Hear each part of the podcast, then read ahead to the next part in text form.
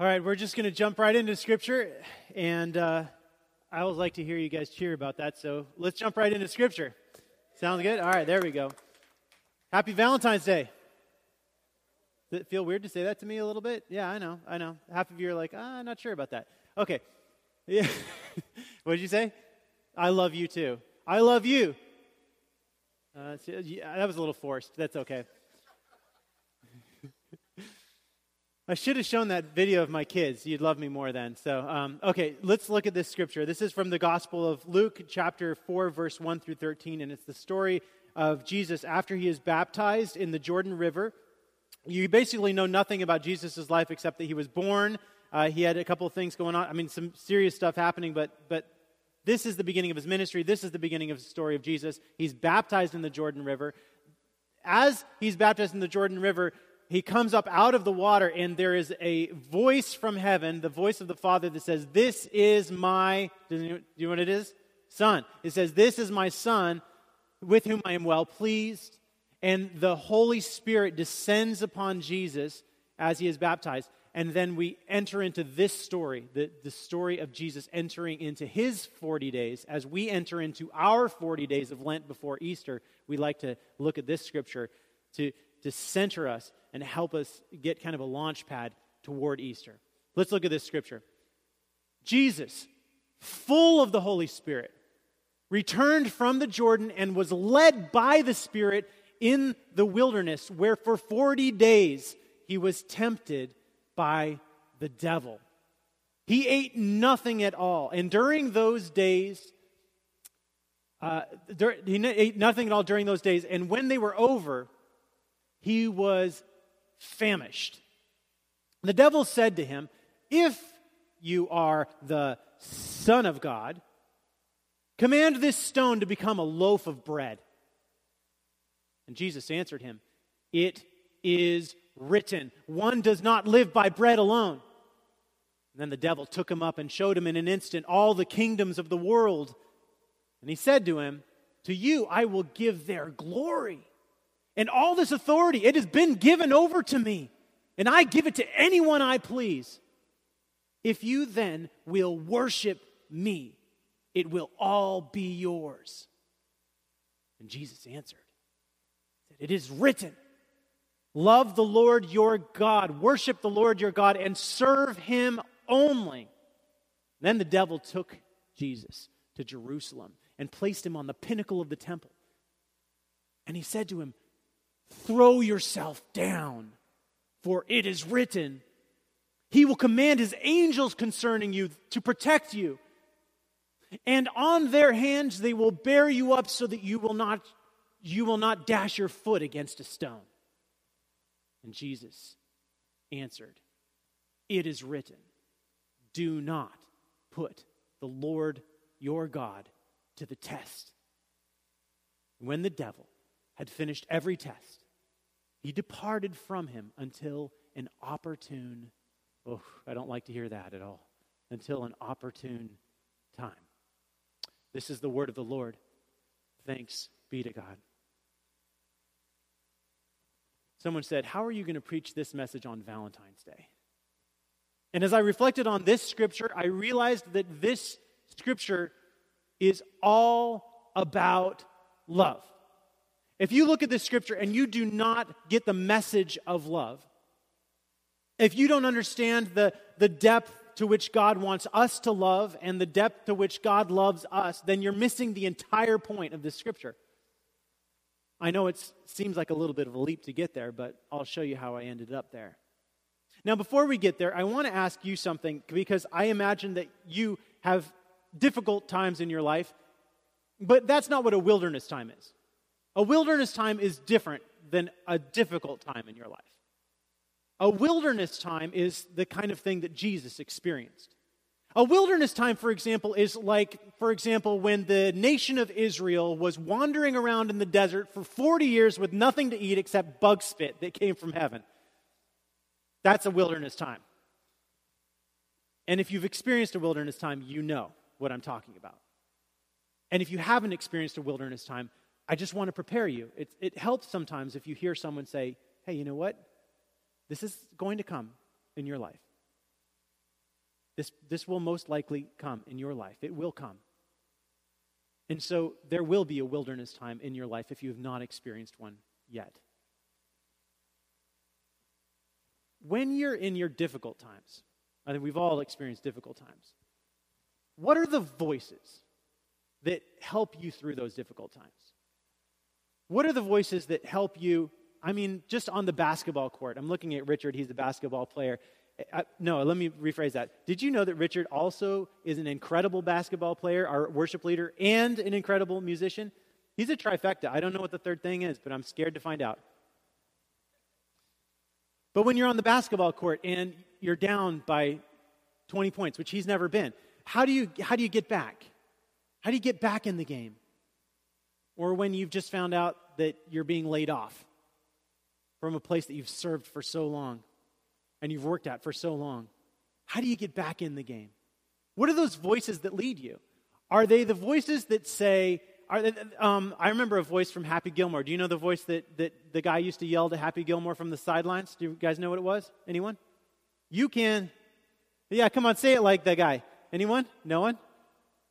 Uh, no one's going to do it? Then I'll do it. I'll, this is about a place of humility here, and that's part of our message today, okay? You can do it. Is that pretty close? Is that right? He yells, You can do it. And that becomes the voice that Happy Gilmore uses in order to win the entire football game. Or maybe, You have what it takes, or just do it. Does anyone think of anything else that they say to themselves to get themselves back in the game? Get our neurons firing. Get some coffee if you can. The other thing that I've heard people say is, uh, you, you, you're never going to amount to anything. Some people are motivated by that voice. Your hopeless case. I'm disappointed in you. Sometimes those are the voices that people hear in their life that get them back in the game. See, there's some voices happening in this scripture, and I want us to pay attention to all the voices that are taking place. One of the voices is the voice of Jesus, isn't it? Jesus is speaking. And who is he speaking with? Speaking with the devil. So that's another voice. And then we also have the voice of the Father. We have the voice of God through Scripture. A voice that wouldn't otherwise be there if Jesus had not known the scriptures, if he hadn't become familiar with the scripture, if he hadn't become one with the word of God in his lifetime. But he knew it, and it was there with him, and he had the voice of God with him. He had the voice of the Father speaking into that space. And then there's the silent voice of the Holy Spirit leading Jesus into the wilderness and dwelling with Jesus and empowering him during this time. Now, each of these voices are very important voices. And what I love about this is that you have the voice of the you have the voice of the devil at some point who's who's trying to tell Jesus what scripture says. Did you notice that? Uh, the devil turns to Jesus after he brings Jesus to the pinnacle of the temple and he says to Jesus, he says, "Throw yourself off for it is written in scripture, he will command his angels concerning you to protect you, and they will bear you up on their hands, and you will not dash your foot against a stone. And what's really important is that Jesus knew Scripture so well that he knew that the devil was misusing Scripture. That the devil was quoting Scripture accurately, but he wasn't understanding Scripture. He wasn't understanding the heart behind the Scripture. In fact, Jesus' scriptures that he is quoting today are coming from a certain place in the Bible, and I think it's really important. Now, uh, this is like Bible 101. I do this class every Sunday after this worship service on the sermon that we preach. It's called the Next Step class. And my class is absolutely sick of me. I, they, I don't know if they are, they might say that, but of me saying, let's see what the quote is that Jesus is referring to from the Old Testament. Let's go back to what Jesus is talking about so we can understand it. So, the first quote that Jesus says in this dialogue with the devil, when the devil says, Hey, you know what? You're super hungry why don't you change this stone into a loaf of bread? Okay? The first quote comes from the book of Deuteronomy, chapter 8, verse. I did not know this when I read it. Trust me, I'm not that, that well versed in the Bible. I, I will be someday. Someday I will get there. That's my goal. but it comes from Deuteronomy chapter 8, verse 1 through something, something. And I'm going to put it up there so that we can read it together. And, and, and pay, pay attention to what this verse says. It says, drum roll, we don't have a drummer. Is it, is it up there? Is it the scripture up there? We put it in there ahead of time, but you know, there's you don't need to you don't need to hear it. Thousand years, 15, 1800 years, people just heard the scripture, so it's okay. Okay, so Deuteronomy chapter 8, verse 1 through 3. Be careful to follow every command. Now, this, now I want to put some context for this. The person speaking is Moses. And this is taking place in the same desert where Jesus is, only thousand years before. But it's taking place in the same spot. And it's not taking place during 40 days of wilderness time. It's taking place at the end of 40 years of spending time in the wilderness. Are you starting to understand there's a few parallels here? And then Moses is standing at the edge of the Jordan River where Jesus was just baptized with all of the Israelites. And they're about to enter into the promised land. They're about to enter into this, this land that had been promised them, that this is going to be the wonderful place with tons of milk and honey. I give my kids, by the way, best recipe. I give them warm honey milk every night before bed. My wife is eh, so frustrated with me because it takes 30 extra minutes to get the kids to bed because I every night I give them milk and honey. So delicious. That was eh, called a tangent. Do you know what a tangent is? But I think it, it, the land of milk and honey is something you could taste. It's that kind of goodness. It's so, it warms you up. It gives you a place of comfort. It gives you a place of wholeness and healing and hope and peace and joy. It's, the, it's a real thing. And so they're standing at the edge of the promised land, and Moses says these words to the people of Israel. Listen to this. These words that Jesus quotes to the devil in his face. This is what Moses says by the power of God. He says, "Be careful to follow every command that I am giving to you today so that you so that you may live and increase." Wait a second. Are you saying that God's purpose is for us to live and increase? God's purpose is for us to thrive and may enter and possess the land that the Lord has promised on oath to your forefathers. Remember how the Lord your God led you all the way in the desert for the 40 years. If you've ever been in a desert time, right now is a good time to remember how God was with you during that time, leading you and protecting you and guiding you. But it says that the Lord your God led you all the way in the desert these 40 years to humble you and to test you in order to know what was in your heart. Isn't that interesting? The purpose of the humbling the purpose of the desert time, the purpose of the testing is in order to know what is in your heart, whether or not you would keep his commandments. He humbled you, causing you to hunger, and then feeding you with manna, which neither your ancestors were acquainted with, in order to make you understand that this is the quote that Jesus used in order to make you understand that one does not live by bread alone but here's the rest of the quote. But by what? Every word that comes from the mouth of the Father. If you don't know the whole quote, you don't really get all of what Jesus is saying to the devil. Jesus is saying, in your desert times, the words of God are going to guide you through. The scripture is going to be your support. It's going to it's going to carry you and it's going to help you know the difference between the voice of the devil and the voice of God. Or even the voice of doubt in your head, or the voice of your parent, or your grandparent, or the negative coach, or the negative teacher, or even the positive coach, or the positive teacher.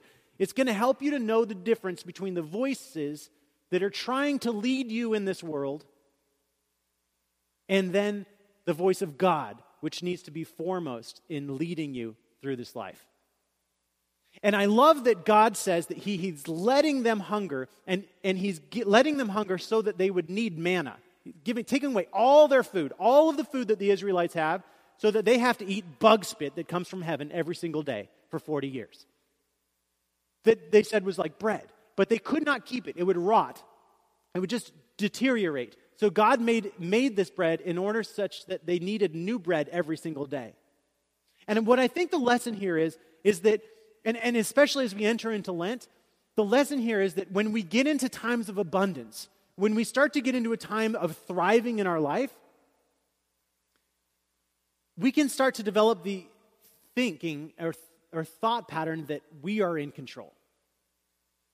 Or that everything that we have doesn't come from God. But when you are in those times of need and when you have almost nothing, it's those times when you're very, very abundantly clear that every little thing is coming from God. And that's why Lent is such a great thing to deprive of yourself of something, to remember that everything comes from God. And to remember God every step along the way. I gave up salt for Lent. I'm a, I'm a salt addict. And every time I reached for the salt shaker, I remembered God's love for a whole entire Lent. And I failed sometimes. But the point is, I was returning my focus to the voice of God in my life. That's what Lent is all about. And you know what I think is even more interesting is that Moses is saying this to the people as they're at the edge of the promised land, and Jesus is encountering the devil and speaking these words as he's at the edge of the promised land. At the best, think of what you what you imagine to be paradise on earth. Right? Paradise, heaven on earth. This is what we pray for, right? At the edge of the Jordan, Jesus is preparing for his ministry to go into the same land. Because you know what? It appears that the great challenges, the great battles that needed to be fought in the promised land, those giants still existed. Those huge places of conflict, the promised land was not whole. It was not, it was not what the promised land was supposed to be. It had turned into this corrupt, distorted place. I mean, any one of us can look at the news every day and realize that the world is not, is not what God has promised the world would be. Is it? It's not this land of peace. It's not this land of hope. Now, this is the next scripture I want you to hear and digest. It's one chapter later in Deuteronomy, and Jesus again quotes this. This is Moses again speaking to the Israelites. To the Lord your God belong the heavens. I just love that. Listen to how much belongs to the heaven to God. To your Lord God belong the heavens, even the highest heavens, the earth, and everything that is in it. As you hear that passage, would you take your hands and just, just sit down whenever you got in it and turn your hands upward like this and um, everything. Just take, if you can just set down what you have in your hands and then just turn your hands upward in a sign that, you, that you're giving everything over to God in this time. Now, hear these words To the Lord your God belong the heavens, even the highest heavens, the earth, and everything in it. And listen to this. Yet the Lord has set his affection, his love on your forefathers, and he has loved them. And he chose you above all other nations. Paul likes to say, Can you believe that we were chosen first? He's not saying we're the only ones chosen. He's just saying, Can you believe that we were the first to know? Why would God choose us to know more before other people? What a gift to know that love first. It says here, circumcise your hearts. Does that sound familiar? Pierce your hearts. Therefore, do not be stiff necked any longer, for the Lord your God is God of gods and the Lord of lords, the great God, mighty and awesome, who shows no partiality and accepts no bribes. God is perfect. God is just. God is not corrupt. God is not the God who accepts bribes.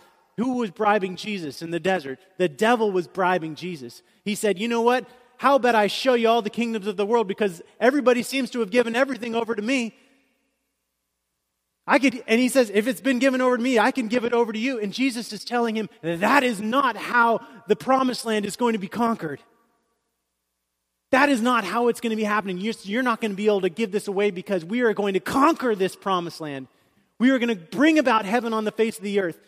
And listen to what listen to what Scripture says. It says that God defends the fatherless and the widow and loves the alien, giving him food and clothing. As Jesus looked across all of the kingdoms that the devil had shown to him, no doubt Jesus saw all the pain and all the suffering and all the hurt and all the need.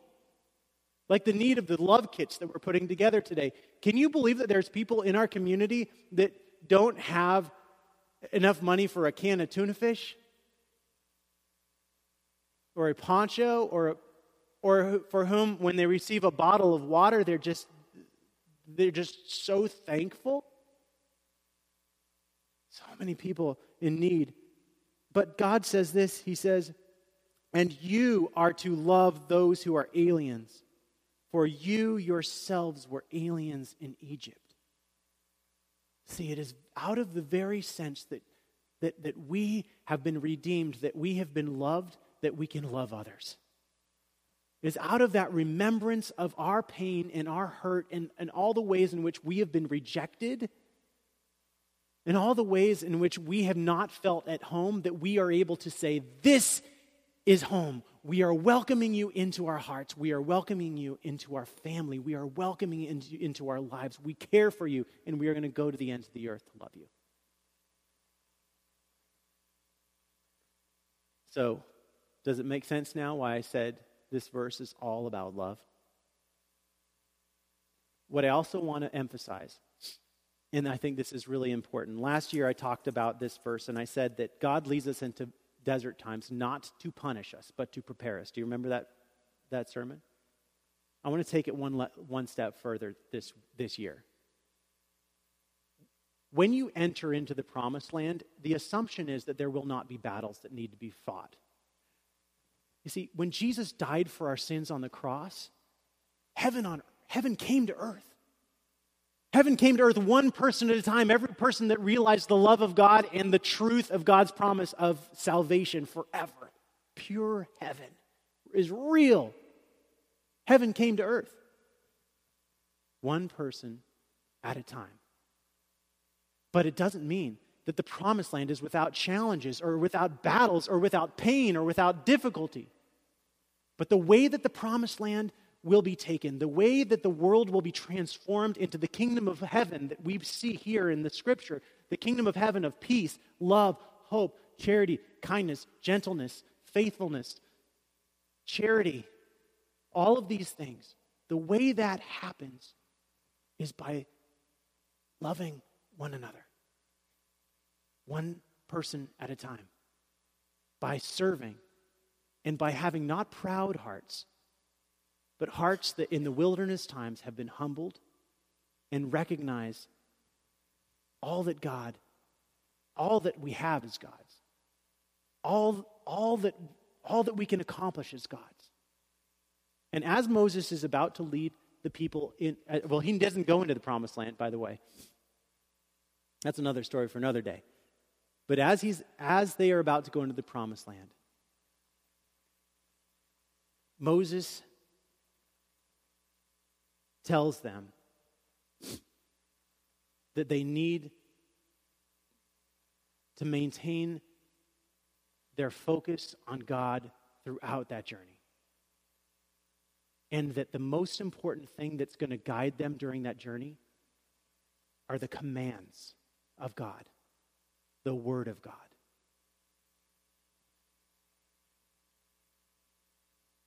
Thank you, Lord, for, the, for your word. Let's pray.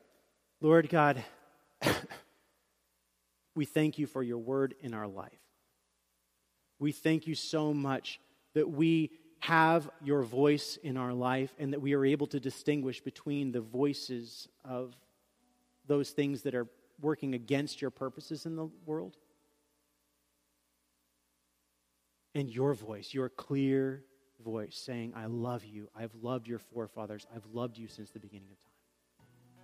Now, God, let us fulfill your command, your command for us to love the fatherless and the widows and the people who do not know love. We pray this in Jesus' name. Amen.